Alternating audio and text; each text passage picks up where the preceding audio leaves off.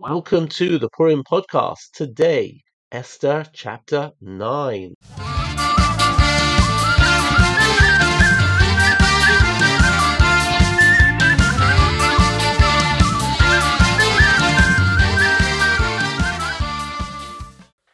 Haman is dead. The war has been fought on the 13th of Adar. The Jews have indeed defended themselves and been wildly successful beyond their expectations. And now it's time to celebrate. And we read that in all of the provinces of the kingdom, they fought on the 13th day of the month of Adar, and they rested on the 14th day, and made it a day of feasting. But in Shushan, they fought both on the 13th and the 14th day, and they rested on the 15th, and made it day of feasting and merrymaking. The interesting phrase here is Yom Mishteh V'Simcha. Okay, so now what are we going to talk about the rest of the chapter? The chapter actually talks about four different stages in the establishment of this celebration. Verse 17 and 18 say that on that year, when they rested from their fighting, the sense of relief, the sense of jubilation caused them to immediately celebrate. We then see that they did it in subsequent years. But then along come the authorities. we have Vayichtov Mordechai et Mordechai wrote these things down and suggested that they should do this as a formal thing, b'chol shana b'shana.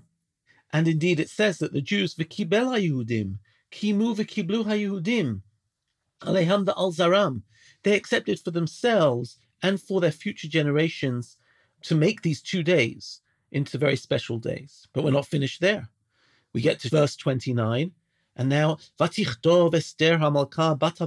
Mordechai Yehudi Et Kol Tokef Lekayem Et Tigeret HaPurim Hazot HaShenit. Once again, Esther steps in, in her Hebrew uh, language, uh, her Hebrew name, Esther Hamalka Bat Avichai Mordechai Yehudi, to establish the Chag. Why again and again and again? What's going on? And I think it's quite clear. This is the first Chag the first festival, the first Jewish holiday, to be established after the exile. What legitimacy do we have to make new Jewish holidays? There might be an equivalent interesting question about uh, which is discussed nowadays and has been discussed over the last 70 years about whether one should say Hallel with a bracha on Yom HaAtzmaut on Israel Independence Day. Some people will say, well, this is just a, a day when we want a war. What's religious about it? Others will say that we're not allowed to establish new days of celebration which aren't written in the Torah or which haven't been discussed in the Talmud. I imagine the same discussion was going on here. It was easy to celebrate in the year that they won the war. There was a sense of relief. But who gave them the legitimacy to establish Purim in the calendar as a regular fixture? Who allowed them to establish new holy days or new holidays in the Jewish calendar? And more than that, to maybe add a book like the Book of Esther to the Tanakh. This is radical stuff, and it seems like it was difficult for them to get this through, to get a consensus, to get Jewish communities around the world to sign on to this. And therefore, on the one hand, there was sort of the popular initiative of doing it every single year, but the minute people started trying to formalize this, they started coming up with opposition. And therefore, we see letter after letter, edict after edict to try and formulate this first rabbinic holiday. This is this is quite something. But let us, as we do, take a step back and look at the big picture. We have noticed that Megillat Esther has a symmetry to it. The things which are, happen in one direction in the beginning happen in a reverse direction at the end. We mentioned, for example, the ring of the king being given to Haman in the beginning and then being handed to Mordechai at the end, the threat of annihilation, and then, of course, the victory, and so forth and so forth. Well, chapter 9 is no exception. If you go back to chapter 1, the king made two feasts. One feast was for all of the provinces, the 127 districts of his kingdom. And then, after he'd made that feast for 180 days, following that, we had another feast for Shushan. Here also, in our chapter, as the Jews celebrate, on the 14th of Adar, we have the celebration for all the 127 provinces. But on the 15th of Adar, we have the celebration for the capital city for Shushan. The beginning matches the end. However, there is one very significant difference. You know, I think we've mentioned that the whole Megillah and Persian society seems to have loved the mishteh, the notion of the drinking feast. It was really part of their culture. And if we saw the first uh, chapter, it seemed to be associated with lots of drunkenness and loose behavior. However, we see something unique when the Jews decide to celebrate. In all the other cases, we have mishteh, a drinking party, but no simcha, no joy. And now we have mishteh v'simcha. We have drinking and joy. What is the source of the joy? I think the source of the joy is another third element. Because what the Jews do, and they do this quite instinctively, is simcha u'mishteh v'yom tov u'mishloach manot ish They make it a day of rejoicing and feasting and yom tov, but they send gifts one to the other. Later on, when Mordechai formalizes the practices of Purim, he adds even a further element where he talks about mishteh v'simcha, feasting, rejoicing, mishloach manot ishlerehu, food gifts to friends, and matanot le'evyonim, and giving gifts to the poor. So actually, here we see that we have all the four practices. There are four practices which one is obligated to do in the celebration of Purim. Number one is to hear the Megillah, both in the night and in the day. Number two is to have a mishteh, to have a su'udah, to have a festive meal, preferably to eat bread, because that's what considered to be a meal. And then you get the opportunity to say Al Hanisim, the special insertion into the prayers, which is added on Purim. But there are two other obligations. One is that one is to give gifts to a friend, food gifts. It says mishloach manot, so you're meant to give two types of foods to a single friend. And then matanot le'evyonim, you're also meant to give money to the poor. I think that this is the core of the notion of simcha, because joy is not when you indulge. Joy is when you give. Drinking and eating can only give you a certain level of satisfaction and inner warmth, but it's when you help out other people that you really achieve this level of inner inner happiness. Now, in truth, this seems to go to a very, very deep stratum in the Jewish notion of Chagim. Because when we open the book of Nehemiah, a second temple book, actually contemporary with the Purim story, or maybe even a little afterwards, and they talk about celebrating Rosh Hashanah. They say that the people went home to eat and to drink, v'lishloach manot, and to send gifts. In one other place, lishloach manot le'ein nachonlo, to give gifts to people who don't have. Because it would be wrong for us to be celebrating, having fine festive meals and drinking, you know, luxurious repasts. And there's people who don't have anything. And this goes back to the Torah's description of the festivals as mentioned in Devarim, Deuteronomy chapter 16, where it says, V'samachta b'chagecha, you should rejoice on your festival, you, your son, your daughter, and your servant. But then it talks about also Hager, the stranger, the Yatom, the orphan, the widow. In other words, people who generally were seen at the fringes of society both in terms of their status, but also in terms of their financial means. You're meant to provide with them. And in fact, the joy, the joy of the festival is indeed in the fact that you provide for others.